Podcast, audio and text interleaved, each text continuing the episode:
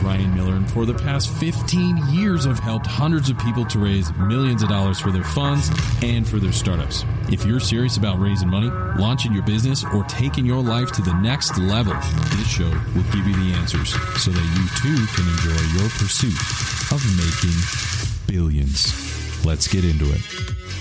Do you ever feel like you know a ton about business, but just haven't found the right business to start? Well, I have a treat for you. My next guest is about to introduce you to a new fund sector somewhere between venture capital and private equity called search funds. So in this episode, we're going to chop it up on how search funds help entrepreneurs to build businesses through acquisitions. So the question is, how are you going to use this information to be a better investor and entrepreneur? All this and more coming right now. Here we go. Hey, welcome to another episode of Making Billions. I'm your host, Ryan Miller, and today I have my dear friend, Ibrahim Rahim. Ibrahim is a recovering McKinsey consultant that has turned the private investment space on its head when he became the managing partner of Moonbase Capital. It's a new type of equity fund that blends venture capital and private equity into what is known as a search fund. So what this means is Ibrahim understands business, he understands funds, and he's about to give us a masterclass on how to win in both. So Ibrahim, welcome to the show, man. Thanks, Ryan. It's really a pleasure to be here. I love your show, by the way. Been, uh, I love the energy on it. I love the ideas. Thank you so much for having me. Man, it's an honor to have you. And yes, we've been very fortunate to be in the top 2% in the world, but we're not here to talk about me. We're here to talk about you, brother. So, you know, I'm very intrigued of research Moonbase Capital. And I'm wondering if you could just walk us through on, you know, 60 seconds or less. What is a search fund? A search fund is it's entrepreneurship through acquisition, which basically means an entrepreneur who does not have an idea and doesn't want to do a startup, but rather wants to go out and look for a company with specific criteria and then buy this company. So what we do as investors, we work with this entrepreneur during two years when they're looking for these companies. Once they find the company, the entrepreneur becomes the CEO of this company. We help run the company. So it's a mix of venture capital because you have an entrepreneur and you have the entrepreneurship part, but also you actually buy a company that exists, uh, which makes it, and you use leverage. So it's a leverage buying. So it's at the end of the day, it's a mix of both, I'd say. Man, brilliant. So entrepreneurship through acquisition. I love that. So you're somewhere in between VC and PE where you blend both. You know, for a lot of people starting out in this industry, because we've got listeners from around the world and a lot of them are emerging fund managers and some are aspiring to be that or even entrepreneurs. Both work in your case. For those beginners, maybe you can walk us through some early value that we can give them on, let's say, how do the beginners win in this industry and also how do they not lose? So as an investor in search funds, it's a bit different than, than investing in, in other asset classes, which is because you need to help the entrepreneur and support the entrepreneur during this period. And so one advice is make sure early on as an investor in search funds to have your value proposition clear. So how are you going to help these entrepreneurs? Because if the entrepreneurs are happy with your value proposition, then you will, you will, you will for sure get other good entrepreneurs. And, and if you have good entrepreneurs, pipeline will be good and things start to move in the right direction. So for sure, the value proposition is, is, is one, one, one main thing that, that we do. Okay. And now on the downside, how do they not lose? Like, for example, I would say vetting those entrepreneurs, because I mean, I'm assuming you don't just take anyone just because they ask you to help them. They're obviously the entrepreneur is a big success factor. It's a critical path factor for you. How does vetting your entrepreneurs uh, come into play as far as running a search fund? So there is basically a, a period where we just do interviews. So we just do interviews about the passion, what they want to do. Are they ready for leadership? But honestly, Ryan, the fact that we work with these entrepreneurs over two years, quite closely in our case, you really have enough time to vet them because you don't have to invest once they find a company. You have the option to invest or the right to invest, but not the obligation. So what happens is we work quite closely with our entrepreneurs vet them over two years, many different situations help in that. And then finally, you know them quite well by the end before you decide to put the real money in. Man, brilliant. So vetting your entrepreneurs, aligning with a good pipeline of deals and entrepreneurs. These are some of the early ways to add points on the board and also not lose a few points when you're beginning. So this is brilliant. That's a true sign of a master is they can simplify the complexities of their industry. So that being said, speaking of your industry, I'm wondering if we could shift a little bit to um, the market. I'd love to see what you're seeing out there, particularly just where is the market at? And, and after that, maybe you can help us understand where do you see this going? So it's very interesting because search funds started at Stanford, Harvard, but Stanford mainly uh, 30, 30 years ago. So mid 80s. And it started very slow just because of the nature of how much time it takes to, to, to, to ramp up. Today, especially in the US, uh, search funds are growing a lot. And if you think about the, the markets in general, the SMEs is a huge part of the market that generally speaking does not get a lot of investment. I mean, you have a lot of people pouring money into large caps. You have a lot of money, being poured into venture capital and startups. But this whole middle section, if you think about it, it's not a, a it's not where finance goes. It's not where investment goes. So but on the other hand, from a size perspective, this middle part is more than half of the economy. It's maybe 80% of, of, of, the people working in this SME part. So in the end of the day, it's a huge part of the economy doesn't, doesn't get any investment. So you can clearly see that the growth, the huge growth of search funds over the past, especially the past 10 years makes, makes it obvious that we're just scratching the surface of this SME chunk. And the, I, I think it will, it will, it will grow enough in 10, 15 years to compete with venture capital in terms of size of investment. It will take some time, but with if it's if it continues on this trajectory, I think very soon you'll have three asset classes: private equity, venture capital, and search funds in this private equity world. Man, that's brilliant. So SME, these are the places where we want to go. And it's an, we'll say an emerging asset class. I don't know to use a big college word, but what it, it really is that this is like an island emerging out of the ocean of capital where you can actually park and build something impressive. So companies that are in the middle ground where they're too big for VC, but too small for PE. This is where Moonbase Capital, Ibrahim and his team start to come in uh, very, very handy for a lot of entrepreneurs. So imagine calling Moonbase Capital, you're a very seasoned business professional, maybe a recovering consultant like my friend Ibrahim here, wherever you got that information or that knowledge, then you can call Moonbase and say, look, guys, I know how to run businesses. I know how to keep profit margins. I just need a company and they go around and you work with them to, to actually build that business. Would you say that's a fair statement? Yep, yep, yep. I would, I would say that. And the beauty of it is it's, it's a different type of risk profile for entrepreneurs. So if, and for investors. So it's not the high risk, high reward uh, model of venture capital, for example. It's more a model where the reward will never be a, a unicorn, but you can reach 10, 20x over five years. So you still make quite a good, I mean, the average IRR, according to Stanford, over the past 30 years has been 33% for search funds, average IRR for the market. So that's higher than than average of VCs or private equity or any other asset class. Now, of course, I need to say the market is still, still, still not that big. So I'm not sure if it will continue to have 33% IRR on average over 30 years, but uh, you can clearly see that there's a lot of value there. That so that's why it's it's also growing like crazy. Wow, that that's phenomenal. So maybe that's some of the benefits of an early-ish adopter. You said uh, it's been around for 30 years and still emerging, but uh, a 33%, any investor uh, should be very happy with that for an annualized return. So, you know, thank you for that on the market. Now, I'd love to just transition to kind of the heart of the matter. I'd love to just cover, you've been very experienced. You still are, and you run in Moonbase. You've done all of these amazing things. Now you have the luxury of what we call a look back analysis. So through your own personal look back analysis, we'll say, I'm curious if you have any, we'll say cheat codes for anyone in this industry, whether you're um, an investor like yourself or someone on the other side. What are, say, two or three cheat codes that you could prescribe to some of our listeners around the world? Stay with us. We'll be right back. AI is changing the game of business. Will you be on the winning team? I'm Jordan Wilson, the host of the Everyday AI podcast, and your coach to help you learn the X's and O's of AI.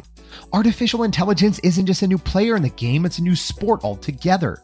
So if you don't quickly put AI into play, your competitors will run up the score. I've spent my whole life building winning teams, from coaching basketball to working with big players like Nike and Jordan Brand. My next move? Helping you win with Everyday AI. Listen wherever you get your podcasts or on everydayaipodcast.com. Let's tap into AI together and put points on the board.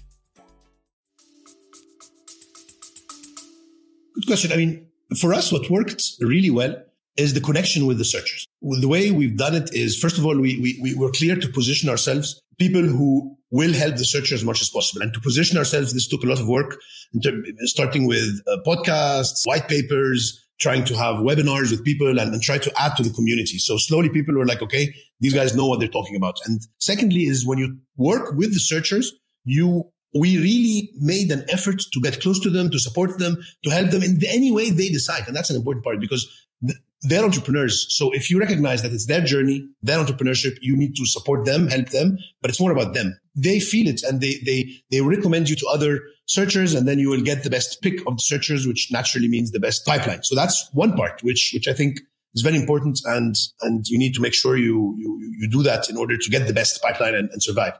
Now, on the other hand, the the choice of companies, the whole market really looks at the same criteria somewhat, which is this criteria of having size of one to five million euros EBITDA. So that's the size we work in, which is a great size, but it's still smaller than what private equity usually uh, runs behind. And at the same time, it's not as small as a startup or a company that doesn't have management. So it's a very good size. And uh, you look for recurring revenues. So you look for, for businesses that are quite safe. You look for businesses that have a big margin and that have a good cash flow. So I would say stay within the agreed upon search fund criteria that the whole market basically follows.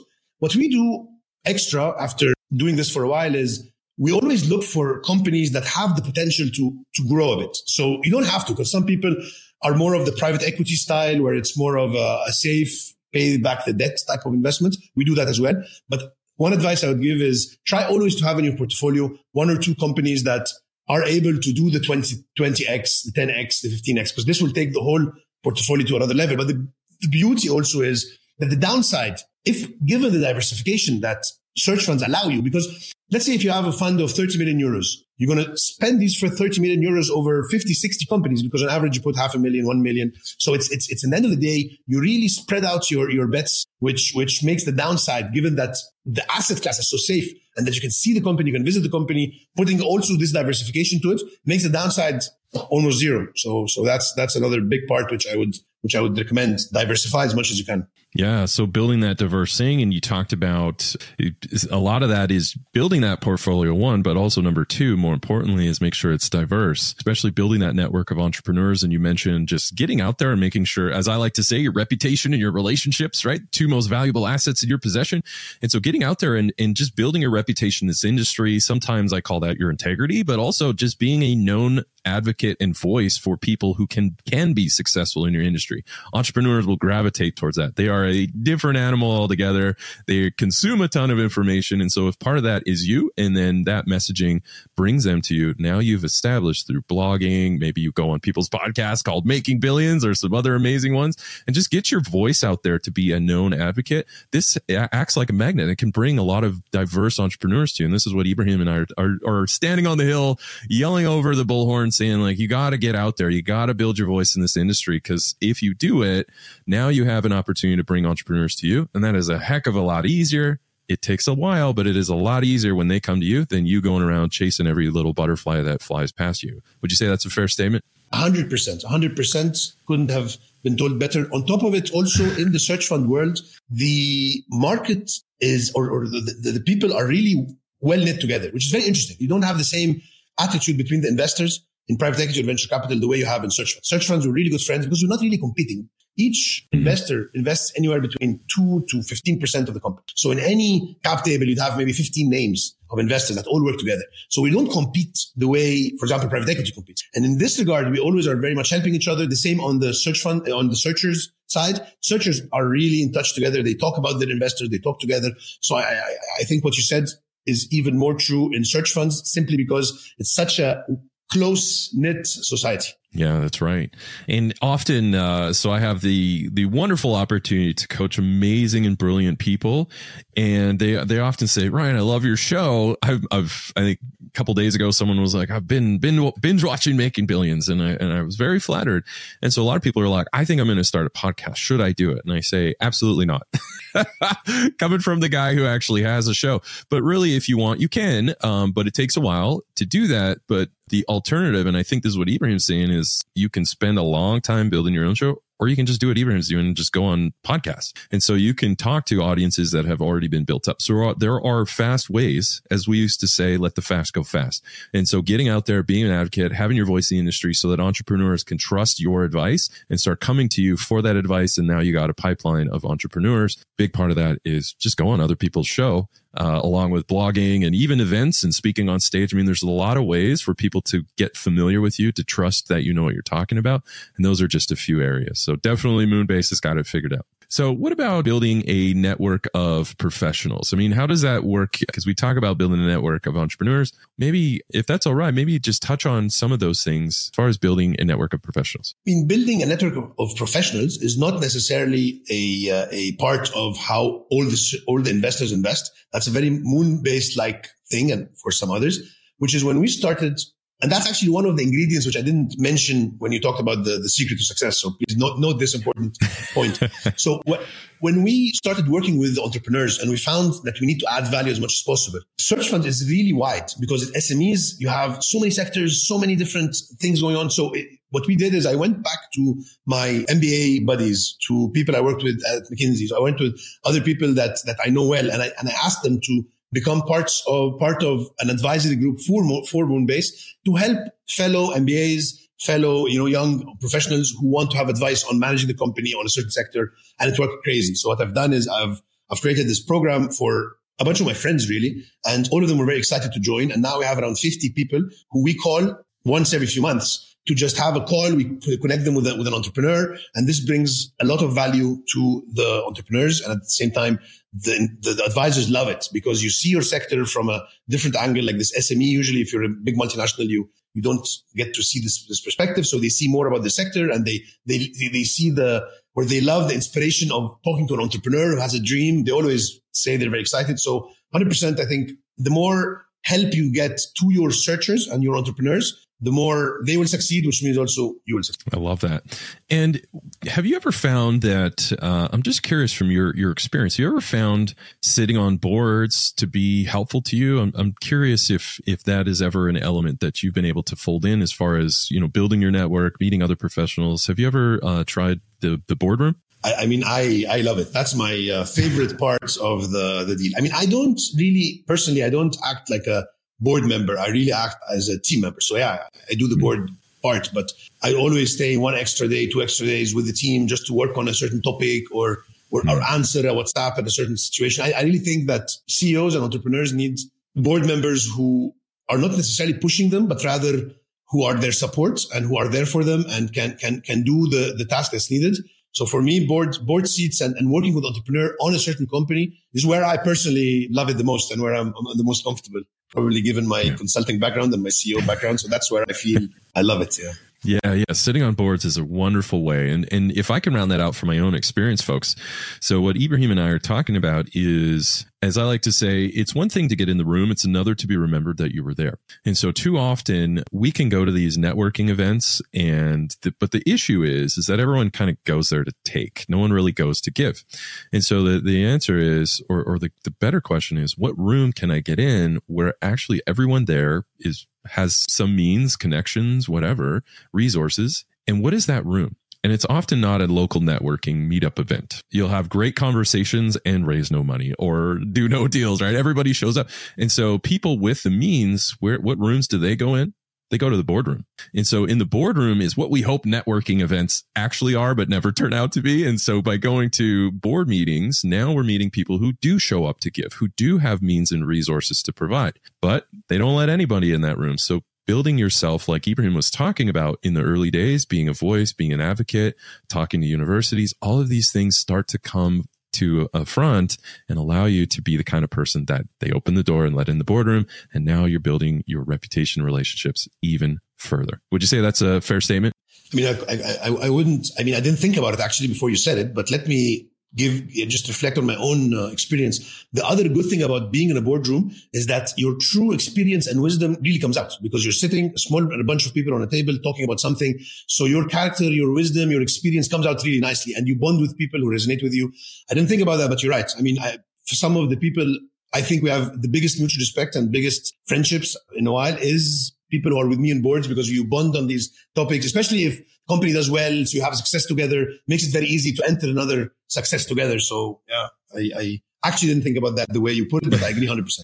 Thank you. Yeah, it's it's a wonderful place, and uh, it was a, a, mentor of mine that kind of walked me through. He says the ultimate rich guy networking event is the boardroom, and he sat on public companies, and and it was very successful. And so he counseled me in the early days, and I never forgot that. This was over 20 years ago. He's like, don't go to local networking events. Not that they're bad. It's just your hit rate's quite low, but in the boardroom, your hit rate's quite high. So you have these high professionals. And imagine if you've been able to sit on the board of, I mean, it will be ridiculous, but Disney and Apple and, you know, like you say that out loud instant credibility. So I absolutely love that. And that's another way to get these money and deals to come to you in the search fund. So I did ask for three things. So I'm curious some of the cheat codes or, or, just some of that early experience that you've been able to share. What would you say would be a third element that you can share with people who are launching a search fund or really any kind of fund? One, one important part is I know this is not something which is said a lot uh, in the investing world. Uh, because it's a world where all of us are looking for the IRR, etc. But entrepreneurs, especially, feel that you are different if you deal with them in a in a in, a more personal in a more uh, understanding and empathetic way for and if you understand the struggle they're they're going through so i would i would i would simply add being a human being before being a investor i think is a big thing because in some in, in some circles the word investor is not even uh, looked at anymore that uh, positively simply because in some cases investors overly push their, their people. So one thing that, that I personally do is I don't look at myself as an investor with the money and I'm going to come in and invest in you guys. It's more of you it's your project. You're the entrepreneur. I have some means to help you. And of course, I make sure I, I, I, get the benefit. I'm just talking more about your, your attitude towards the relationship is not one of I'm the investor, you're the entrepreneur. And, and I'll, uh, I'll, you know, it's more of let's really work together on this as a team. And, and this has helped me a lot in building my name as, as someone who the entrepreneurs want to work with. I love that. And, you know, I'm curious of, of what you've been able to find through all of that. Now, typically in acquisition kind of funds, a big part of that is understanding what your, some people call it your buy box or, or your investment criteria. I'm curious on that do you have how important has it been to just have that clearly defined buy box and i'm if if you'd love to share, I'd love to hear what what is a buy box for someone in a search fund uh, as far as you're concerned. So as I mentioned briefly, there are certain criteria, first of all, that all of the search fund investors agree on, and this is this is a major major part because this allows us to be 15 investors who never talk together one sentence and still be able to sign on the same shareholder agreement and invest and all of us are aligned. It's because of these criteria of what type of companies you're looking for, how long do you want to stay there, what IRR we want. And so these criteria are, some of them are the size. So they be down to 5 million euros, the recurring revenue, the margins of at least, you know, 15%, high margins, at least 15% EBITDA margins, at least have a market where you don't have a monopoly. So it's like a fragmented market. You have a market that's growing. Mm-hmm. You don't have one supplier that's controlling the company or, so there's a bunch of those. But then on, on top of those, there are two types of investments. There is more the, they call them the, the, Harvard side, which is more private equity, which is more leverage a lot and, and do maybe M&A. And, and then there is the Stanford style, which is, which is more growth oriented. And, and between these two, it's really a tasting because we mix both. But personally, I like more the, the Stanford one, maybe also because I'm biased, but I like growth. I mean, when I was CEO, I was all about growth. I think growth makes the journey much more exciting. Uh, growth within, within reason because there's no reason to, it's not a startup, but still if you can manage to get in a, a proper growth rate over five, six years and then exit a good exit, then you can do, get your, your 10, 20 times. And, and you know, that, and that's what I personally would, would love to, you know, see. So yeah. Awesome. Yeah, I love it, man. Thank you for that. So, as we round third base, this final question is there anything you would want our fans around the world to know? Anything at all? I just would really be happy if they look more into search funds because I can bet you, and maybe people will leave in the comments, that 95% of your viewers don't even know what search funds are. And, and that's my, I talk to a lot of people in the finance world. Most people don't know it. And it's because it's so much an MBA, uh, it's something that comes out of MBA. So there's a few business schools that are bigger on it and, and it's still growing. So that's why it's not so known. So I would, I would really encourage them to look into it, especially, especially the ones who want to enter the investment world, but are not big, big very big funds because search funds the average ticket can be half a million euros, dollars. So with half a million dollars, or even less, you can, you can put less if you want. So you could easily with $1 million have a portfolio for companies. So it allows you to enter the investment field quite prominently with not so much money. So I would, yeah, I mean, I'd push them to read more and know more because it's very exciting. It's a very exciting uh, field. All right. Well, you heard it from the master himself, Ibrahim Rahim from Moonbase Capital. Just search search funds and, and really learn that business. You might be surprised as much as I was of how amazing this emerging asset class is. So just to wrap things up, learn to build a diverse portfolio to protect your downside. The second thing that he mentioned was build a network of professionals, and there's many avenues that you can go about doing that. And then finally, have a clearly defined buy box. You do these things, and you too will be well on your way in your pursuit of making billions.